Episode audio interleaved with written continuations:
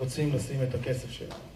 כאשר אנחנו בעצם בוחרים היכן לשים את הכסף העודף שלנו, את ההשקעות שלנו, כמובן שיש הרבה מאוד אפיקים.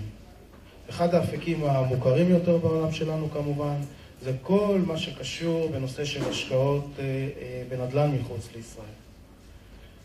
משה קיסר התייחס בהרצאה הבאה לנדל"ן בארץ, וכרגע ההרצאה שלנו תעסוק בהיבטי המיסוי של השקעות בנדל"ן בארצות הברית, תוך כדי כמובן התייחסות גם לנושא של המיסוי האמריקאי וגם לנושא של המיסוי הישראלי, ואיך בעצם להימנע מטעויות של כפל מס, הזדכות על מס, וכל מה שקשור לעולם הדיווחים אל מול רשות המיסים, כך שבעצם אנחנו נעמוד בכל הוראות החוק, וכמובן נעשה אופטימיזציה של חבות המס בישראל.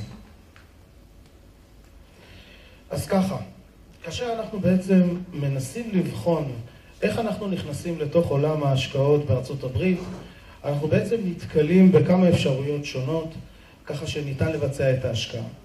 הדרך הראשונה בעצם שהיא הדרך הפשוטה ביותר, בא אדם, יחיד, תושב ישראל, פדה את קופת הפיצויים שלו, שילם את המס שהיה צריך, נשאר לו סכום לדוגמה של מיליון שקל בחשבון הבנק, הוא השתכנע, עשה את הבדיקות העסקיות, מה שנקרא, את התוכנית העסקית, והחליט שבאמת התשואה שנותן נדל"ן בארצות הברית, אחרי שהוא בחן את כל עולם המיסוי, את דמי ניהול וכדומה, משתלמת לו והוא מעוניין להשקיע. כרגע אני רוצה להתעסק בנדל"ן כי זאת תהיה דוגמה טובה גם לשאר המקומות, אבל כמובן שניתן להתייחס לנכסים שונים. אני בכוונה גם נותן את ארצות הברית אה, כדוגמה, כי זה בעצם ויקל טוב שהרבה מאוד אנשים נתקלים בו, יש שם גם עניין של מיסי ירושה וכדומה. כמובן שניתן להתייחס לנושא הזה גם באירופה, אבל הכלי המוכר ביותר זה כמובן אה, אה, בארצות הברית. אז יש לנו כמובן את האפשרות להשקיע בנדל"ן בחו"ל באופן אישי. לקחת את המיליון שקל שנשארו לנו נטו אחרי ששילמנו את המיסים ובעצם להשקיע באותו נדל"ן על, שמנו, על, על השם הפרטי שלנו. האפשרות השנייה בעצם היא שיש לנו גם בארץ חברה שהיא תושבת ישראל, אותה חברה הפיקה הכנסות לאורך השנים, שילמה את מס החברות שלה, מה שנקרא, היא לא חברת ארנק, אף אחד לא אנס אותנו לחלק דיבידנד בהתאם לחקיקה החדשה, ולכן נצברו שם עודפי מזומנים. ואנחנו בוחרים להשקיע את אותם עודפי מזומנים דרך החברה הישראלית באותו נדל"ן, בין אם זה באירופה וגם אם זה בארצות הברית.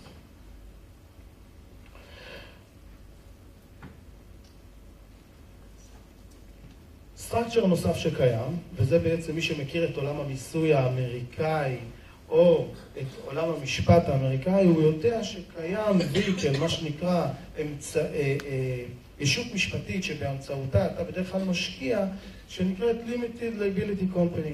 זו חברה שנקראת בהגה המקצועית LLC, חברה מוגבלת בערבות אה, בדין האמריקאי, נותנת לך את כל החסינות המשפטית, כמובן שלערבות מוגבל, אף אחד לא יכול להגיע לנכסים שלך באופן אישי, אבל מצד שני, בכל עולם המיסוי שלה היא מתייחסת כמו שותפות לכל דבר ועניין.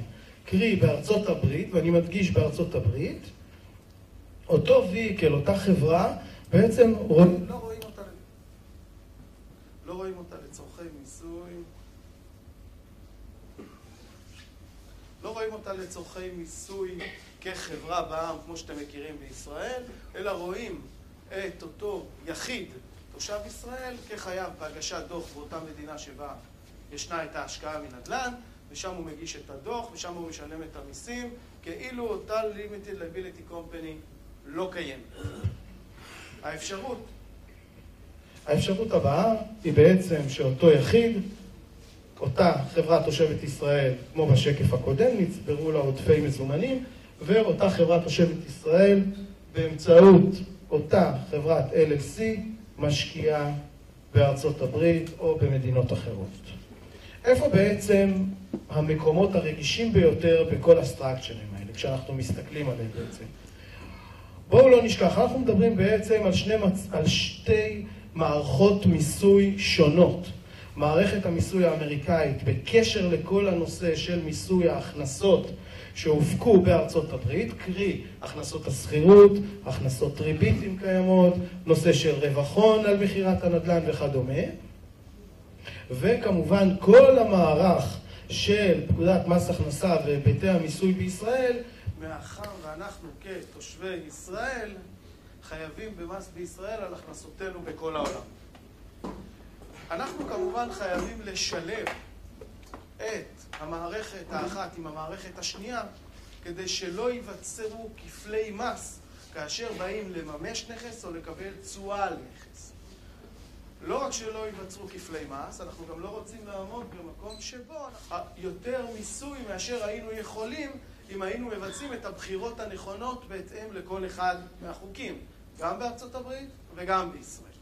כאשר אנחנו באים ומשלבים בעצם בתוך כל הקומפלקס הזה גם את האמנה לבניית כפל מס בין ישראל לארצות הברית, אנחנו מבינים שיכולות להיות כאן תאונות מס מאוד מאוד משמעותיות, ולעומת זאת גם יתרונות מס חבויים שהם ייצרו לנו תשואה עודפת מאוד מאוד גבוהה אל מול לדוגמה השקעות אחרות בישראל או במדינות אחרות. לכן, כאשר אנחנו בעצם מגיעים לתחום ההשקעות בעולם, אנחנו צריכים להבין איך המערכת האמריקאית, האירופית, האנגלית, לא משנה, עובדת, ואיך זה משפיע על דיני המס בישראל.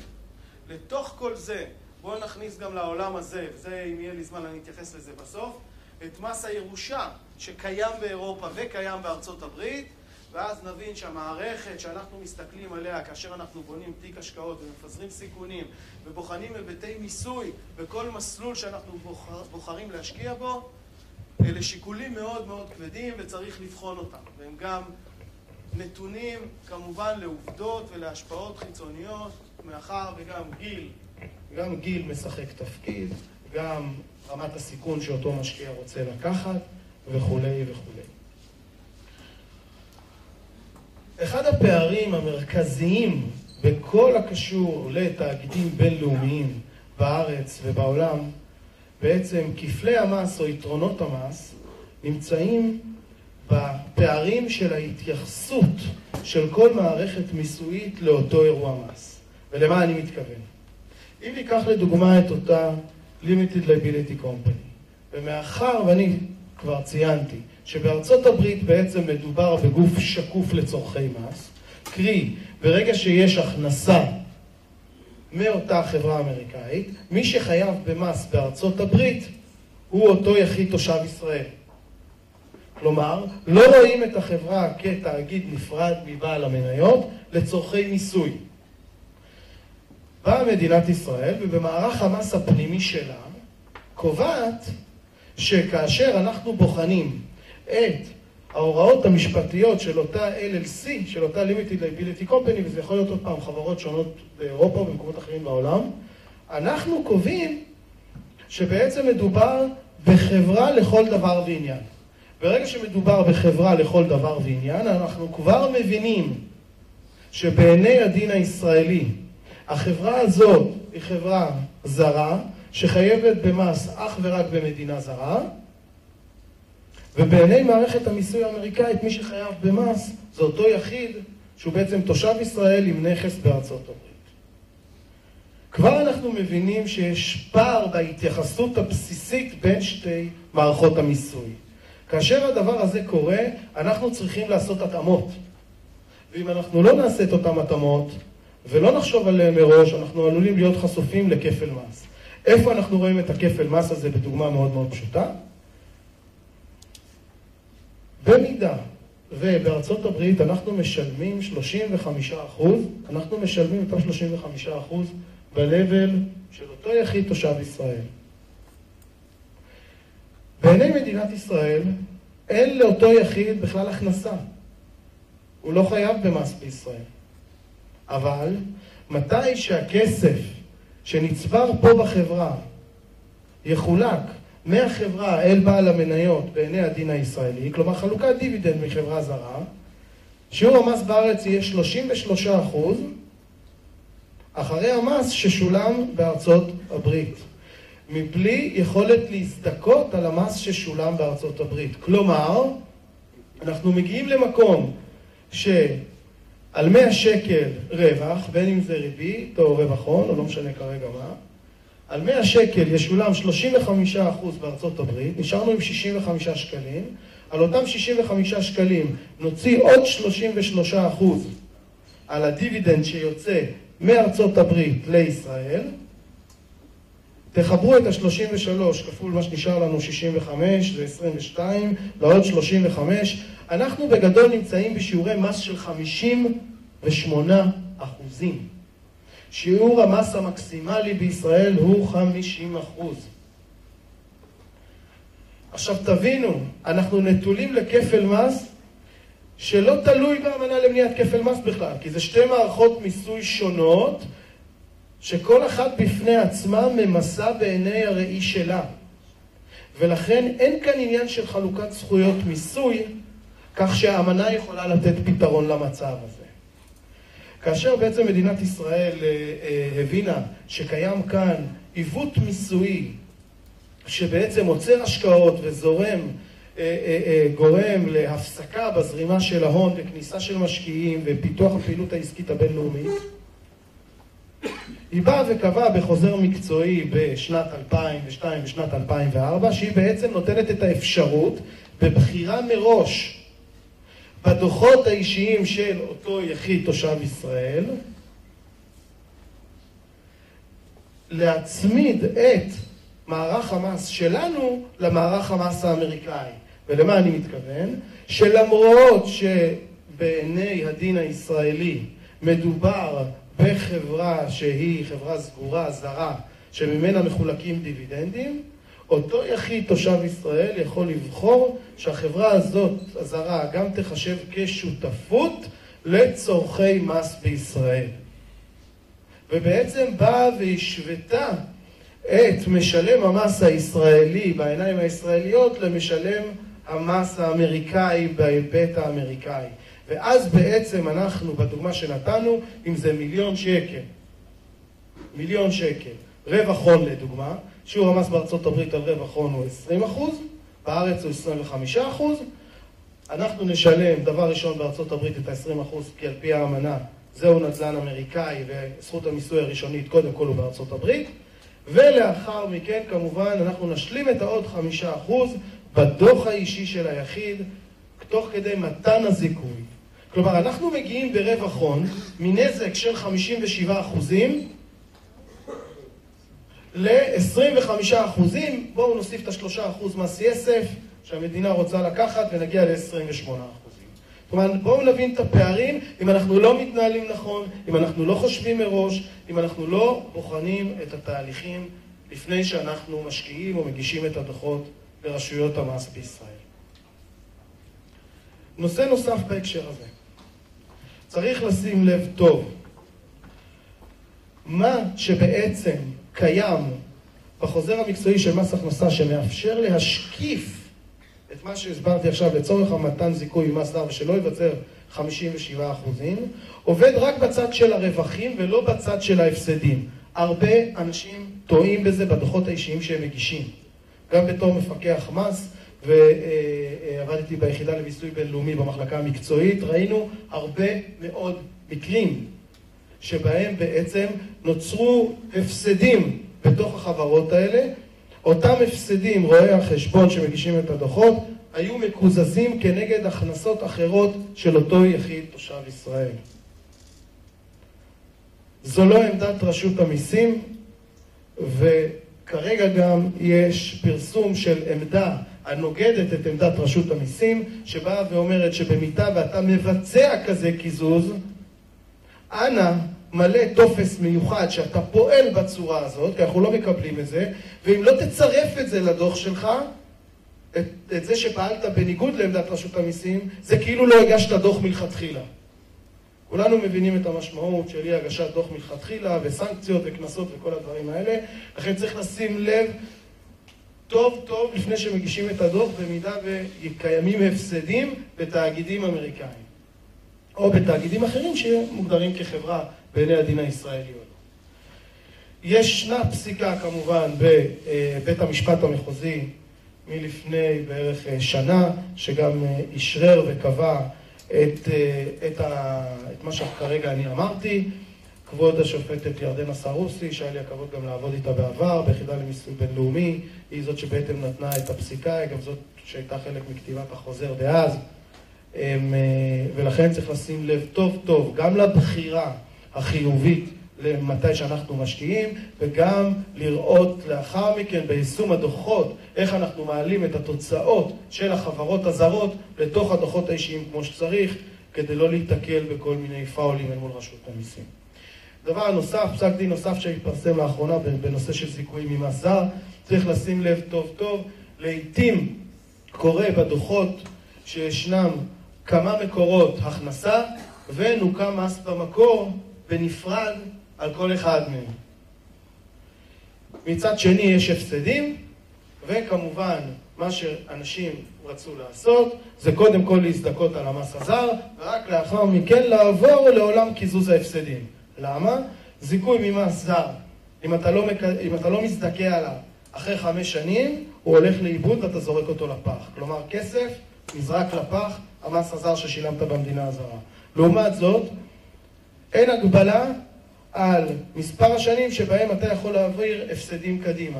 כלומר, אתה יכול לגרור הפסד גם 30 ו-50 שנה ולקזז אותו. אז לכן אתה רוצה לנצל כמה שיותר מהר את מה שיש לך עליו, כמה שיותר מגבלות. פקודת מס הכנסה באה ואומרת כמובן שאתה קודם כל עושה את, אתה עושה את חישוב ההכנסה החייבת. חישוב הכנסה החייבת הוא לאחר קיזוז הפסדים. אחרי זה מגיע עולם הזיכויים ממס הזר והכללים בתוך פקודת מס הכנסה, איך אתה מזדכה על המס, הסל, על המס הזר בשיטת הסלים.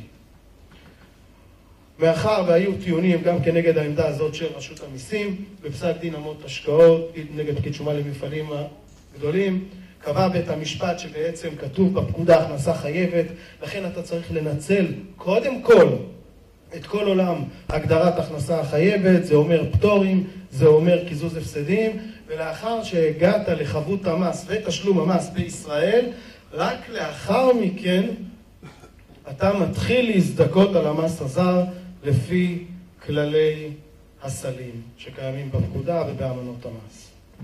צריך לשים לב לנושא הבא גם. הרבה מאוד פעמים עולות שאלות שלא קשור רגע לשקף הזה, אני רוצה משהו מחוץ לשקף הזה, עולות שאלות פרקטיות מאוד מאוד חשובות. צריך להבין, עולם הזיכוי מהמס הזר, בכלל הבינלאומי, בגין השקעות בחוץ, הוא מתחלק בעצם לשיטת הסלים. עכשיו בואו ניקח לדוגמה אדם, תושב ישראל, שיש לו השקעות במגוון רחב של תחומים במדינה מסוימת. גם בנדל"ן, גם בניירות ערך שכירים בבורסה, וגם הוא מקבל תמלוגים על פטנט שהוא המציא ונתן זכות שימוש לחברה אחרת. אנחנו צריכים להבין שלגבי כל סוג הכנסה, האמנה למניעת כפל מס מתייחסת בצורה שונה, ואני אתן את הדוגמה ולמה אני מתכוון. בדרך כלל, ברווח הון מניירות ערך שכירים, זכות המיסוי הבלעדית תינתן למדינת התושבות. כלומר, רק מדינת ישראל מחייבת במס רווחי הון מניירות ערך שכירים. והמדינה הזרה לא יכולה למסות את אותם, את אותם אה, סכומים.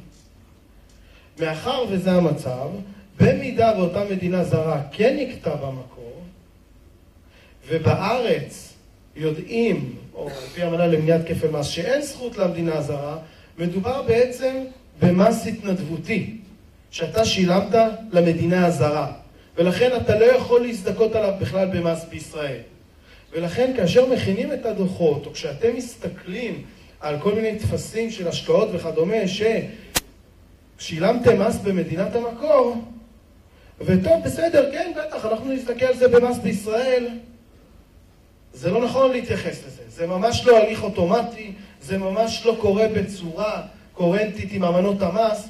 לפעמים הברוקר במדינה הזרה פשוט לא, לא מתייחס לזה, מנקה והולך הביתה ולך תתמודד עם זה, או שתגיש דוח במדינה הזרה ותבקש את זה בחזרה. צריך לשים לב טוב טוב למקומות האלה ולקחת את זה בחשבון, כי בסכומים גדולים זה הרבה מאוד כסף, ואחרי זה גם יש ייחוסים של סיכויים ממס זר לסוגי הכנסות שונות, והחישובים נהיים הרבה יותר מורכבים, ואנחנו רואים את זה יום-יום בעשייה היומיומית שלנו, שבעצם אחרי זה נתקלים בבעיות של זיכויים מועברים, ודרך אגב, לוקחים את זה גם בחשבון בתוך ההתנהלות העסקית של ההשקעות. כי אם אני יודע שיש לי מקור הכנסה מסוים, שיש לי מגן מס בדמות זיכוי ממס זר, מרווח הון, ויש לי אפשרות או לקבל דיבידנד או לממש את המניה, אז אני אממש את המניה כי אני יכול, כי יש לי מגן מס מרווח הון ששילמתי את המס שנים קודמות. אז אם אני אביא אה, מדיבידנד, גם אני אשלם את המס על הדיבידנד, גם לא ייתנו לי את הזיכוי על המס הזר, וגם הזיכוי עם המס הזר ששילמתי שנים קודמות על הרווח הון הולך לפח. כלומר, יש פה מערכת שלמה של שיקולים שנכנס גם לתוך, לתוך תחום ההשקעות בתוך התיק. מבחינת התנהלות מיסויית נכונה על מנת למקסם את אה, נטל המס, אה, סליחה, לעשות נכס, אה, את המס המינימלי שניתן כמובן, וכמובן לא להיות חשופים לכפל מס. זה בהיבט של כל מה שקשור לזיכוי עם המס הזה.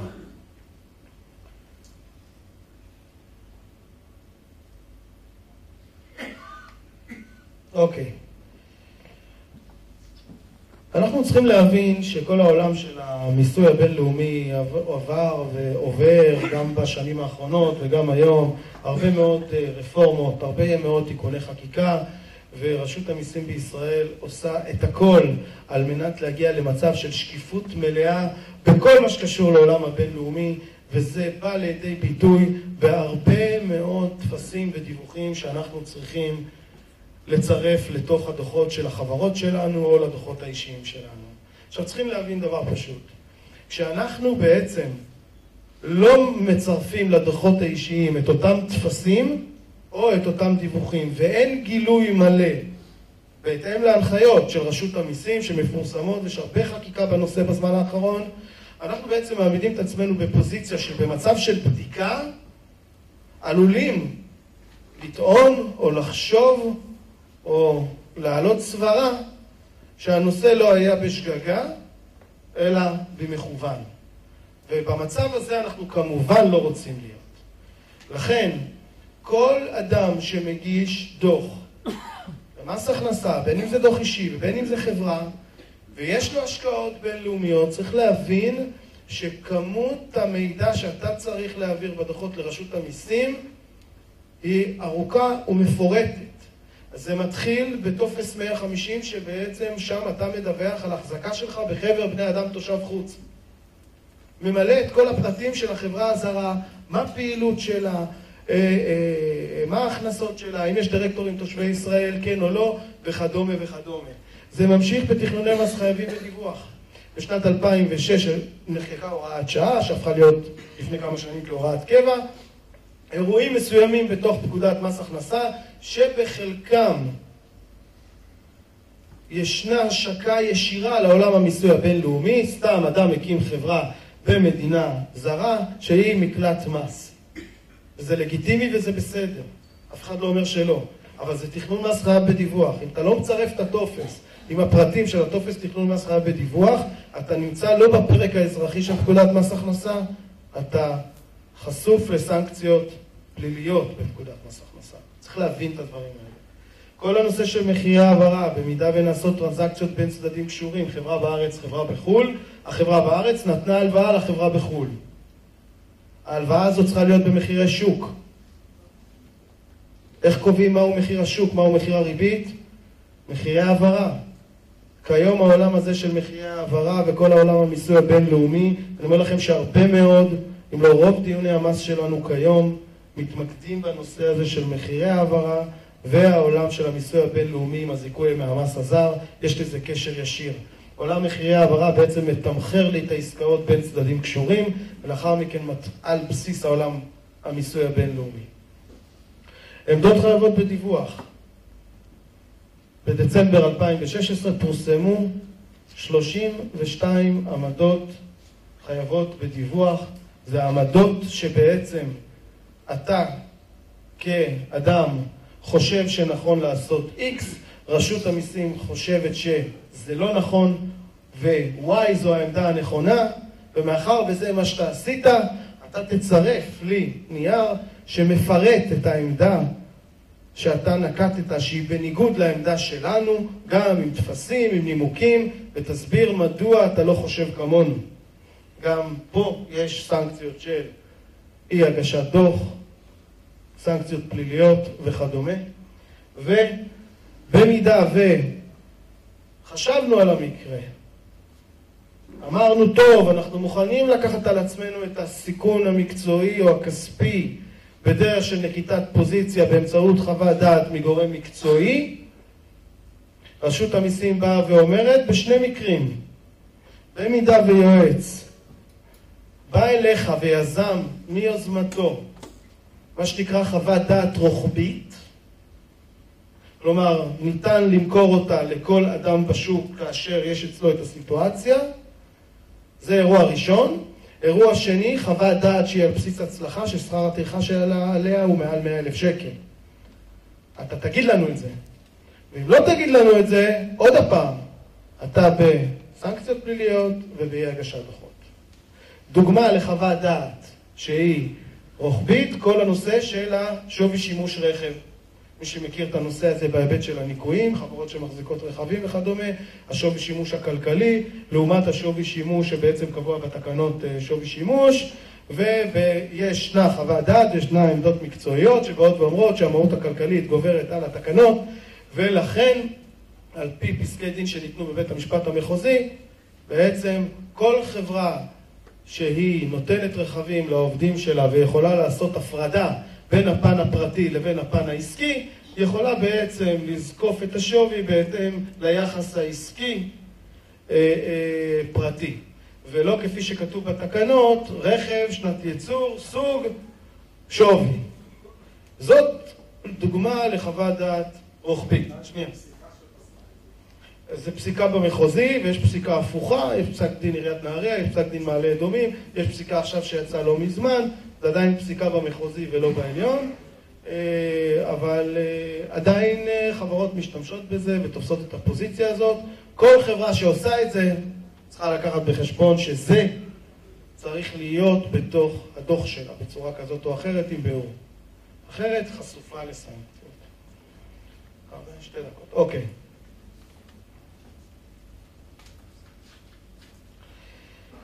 אני בכוונה רוצה להיכנס טיפה בשתי דקות שיש לי, רק שנבין את העולם שלנו בעולם המיסוי הבינלאומי וההתמודדות עם אה, מיסי הירושה. אני בכוונה נותן דוגמה למס הירושה בארצות הברית, כי שם בעצם הנושא יותר מוכר, ועכשיו גם טראמפ רוצה לבטל אותו, אז זה מאוד חם ומאוד בעניינים. יש גם מס ירושה בגרמניה, בהולנד, בבלגיה, אנחנו מתמודדים עם הרבה מאוד אירועים כאלה, אה, ובעצם ניתן את הדוגמה אה, על ארצות הברית, כי שם גם יש אה, התייחסות לאזרחות, ורבים, לא אני באופן אישי, אבל רבים מאיתנו מאזרחי ישראל, יש להם אזרחות כפולה, הם גם אזרחים אמריקאים, ולכן הם כפופים למערכת המס האמריקאי ולתוך עולם מס הירושה האמריקאי. אנחנו צריכים להבין שעל פי הדין האמריקאי, דבר ראשון אנחנו עושים הפרדה מי הוא אדם אמריקאי ומי הוא לא אדם אמריקאי, מה שנקרא US person ו-not US person. אדם אמריקאי, או שהוא חי במרכז חייו בארצות הברית, ואז יש לו אולי נכסים בישראל שבמועד פטירה הוא יהיה חייב עליהם במס ירושה אמריקאי, או אזרח אמריקאי. וכאן בעצם יש כבר השקה מלאה לעולם תושבי ישראל, אזרחי ישראל, שהם גם אזרחים אמריקאים, ברובריקה הזאת של ה-US person, ויש אדם שאינו אמריקאי. מה זה אדם שאינו אמריקאי? זה כל אלה שהם תושבי ישראל שהם לא אזרחים אמריקאי, אבל יש להם נכסים בארצות הברית. שימו לב, כל תושב ישראל שהוא לא אזרח אמריקאי ויש לו נכסים בארצות הברית, הוא חשוף למס ירושה אמריקאי. עכשיו אנחנו צריכים להבין שהמצב של האזרחים האמריקאים יותר טוב מאשר המצב של תושב ישראל שהוא לא אזרח אמריקאי. למה? כי לאזרח האמריקאי יש פטור עד חמישה וחצי מיליון דולר, פלוס בת הזוג, זה בערך היום 11 מיליון דולר. מדור לאדם שאינו אמריקאי זה 60 אלף דולר בלבד. מכאן אנחנו כבר מתחילים לבחון איך אנחנו יכולים לתכנן נכון את הסטרקצ'ר שלנו בכדי שהחשיפה למס ירושה אמריקאי תהיה נמוכה יותר. וכאן יש כמובן מגוון רחב של כלים, אתם תראו בהמשך המצגת שתועבר אליכם, יש מגוון רחב של כלים אה, שניתן אה, להתמודד איתם, עם הנושא הזה. אה, מאוד יכול להיות שטראמפ בקרוב, אנחנו עוקבים אחרי ההתפתחויות האחרונות של רפורמת המס בארצות הברית, שאחד מהיעדים שם שהוא רוצה לבטל את זה, או להגדיל את הפטור, או לבטל את זה בכלל. אנחנו בוחנים בימים האלה לאן זה הולך, כל יום מתעדכנים. זהו בגדול, זה העולם של המיסוי הבינלאומי, כן. כשאתה מדבר על השקעות, זה כל נייר ערך וכל איגוד תחום. נכון, לא. נכון. ישנם, אני יכול להגיד משהו שהוא טיפה, אני לא רוצה לרדת לפרטים אבל, יש בתוך אה, הקוד האמריקאי, הוא מפרט בפנים נכסים שכן ייכנסו לתוך החישוב של מס הירושה כנכס שצריך למסות אותו וכאלה שלא. זה משתנה, יש שוראים, ובגלל זה כל אדם צריך לעשות לגביו את הבחינה באופן ספציפי. זה הולך להשתנות והם רוצים להיכנס להכניס את כל ניירות האלה. איך השאלה של ה-LLC משפיעה על הנושא הזה של העיזבון? אני אסביר. מאחר ובעצם אם תושב ישראל מחזיק ב-LLC, שהיא, יש לה נכסים, זה בעצם נכס אמריקאי. ואז אם חס וחלילה אדם הולך לעולמו, הוא חשוף למס ירושה אמריקאי על אותו שווי של הנכס. לכן יש כלים, לדוגמה אם אתה מקים חברה ישראלית, או מקים trust, או בונה את ה structure המשפטי נכון, כך שבעצם הפטירה שלך מרחיקה אותך מהנכסים שחשופים למס עיזבון, אז בעצם אתה יכול לצמצם את הסיכון. זה גם כרוך בצד האמריקאי בבחירות נכונות, כי עם כל הכבוד למועד, אה, ליום הדין, מה שנקרא, אנחנו עוד חיים את חיי העסקים ואנחנו לא קובעים מתי יהיה יום הדין. אז הבחירות האלה גם משפיעות על היבטי המיסוי, מה שדיברתי עליהם בשוטף, ועל הבחירות של האם לבצע את זה כשקוף כמו שותפות או כמו חברה רגילה. יש כאן מערך רחב של שיקולים שצריך להתייחס אליהם, אה, ולכן אמרתי, זה תלוי בגיל, זה תלוי בגובה ההשקעה. יש כאלה שאומרים, בשביל 100 אלף דולר אני לא עכשיו מתחיל בגיל מסוים לפתוח חברה ישראלית, שתשקיע בחברה אמריקאית, כל זה יעלה לי יותר מ-100 אלף דולר. אני לא עושה את זה, לוקח את הסיכון. כלומר, מערך שלם של שיקולים. כן.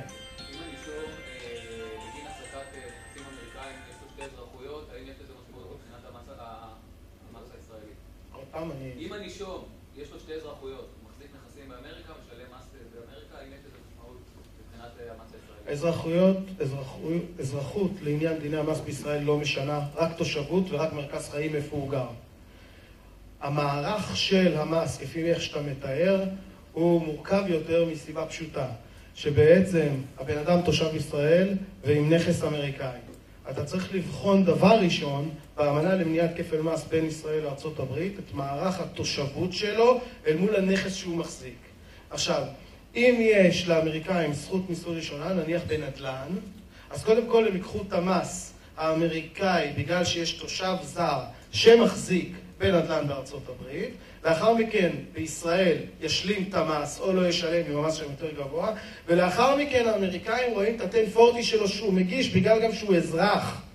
ואז אתה עובר למערכת מיסוי לפי אזרחות בארצות הברית. בסדר? זה טיפה יותר מורכב, יש לזה התייחסות ספציפית באמנה למניעת כפל מס בין ישראל הברית. כן. האם מס הירושה האמריקאי הופעל בפועל, למשל על ניירות ערך? הרי שלטונות המס האמריקאים צריכים לקבל איזושהי אינפורמציה על פטירתו של אותו אדם שמחזיק ניירות ערך אמריקאי. אני אתייחס לזה. לפעמים אה, במקומות שבהם אה, אתה אה, רצית להעביר את הנכסים מהברוקר לילדים, או לעשות איזשהו מהלך של מעבר פורמלי, אז נתקלתי במקומות שכן. אבל אני גם נתקלתי וגם שמעתי במקומות שבהם זה עבר ולא התייחסו לזה, כי באמת האינפורמציה בנושאים האלה בין הבורסות והברוקרים לבין ה-IRS היום, זה עדיין לא straight forward, ואתה יודע, כולם אה, מיושרים שם. אני, אני פשוט, אני צריך לעמוד בסד זמנים, אז אני אחרי זה אשמח לענות על שאלות. סליחה, אבל הפתקה לא חל על מה שהוא שאל? מה זה? הפתקה לא גורם לזה... הפתקה סיפור שונה לגמרי, כי, כי זה מתייחס בכלל לעולם הדיווח הפיננסי, והעברת המידע בין העולם ה- הפיננסי האמריקאי לעולם הפיננסי הישראלי, כרגע זה יותר בין העולם הפיננסי הישראלי לאמריקאי, כלומר אזרחים אמריקאים שיש להם נכסים פה במוסדות פיננסיים בישראל, ואז מעבירים את המידע עליהם לרשויות המס בארצות הברית לצורך מיסוי. אבל זה עולם של העברת מידע, כן, אבל אני לא בטוח שכל המידע הזה היום בארצות הברית עובר בצורה כזאת שאפשר לייחס לכל אחד את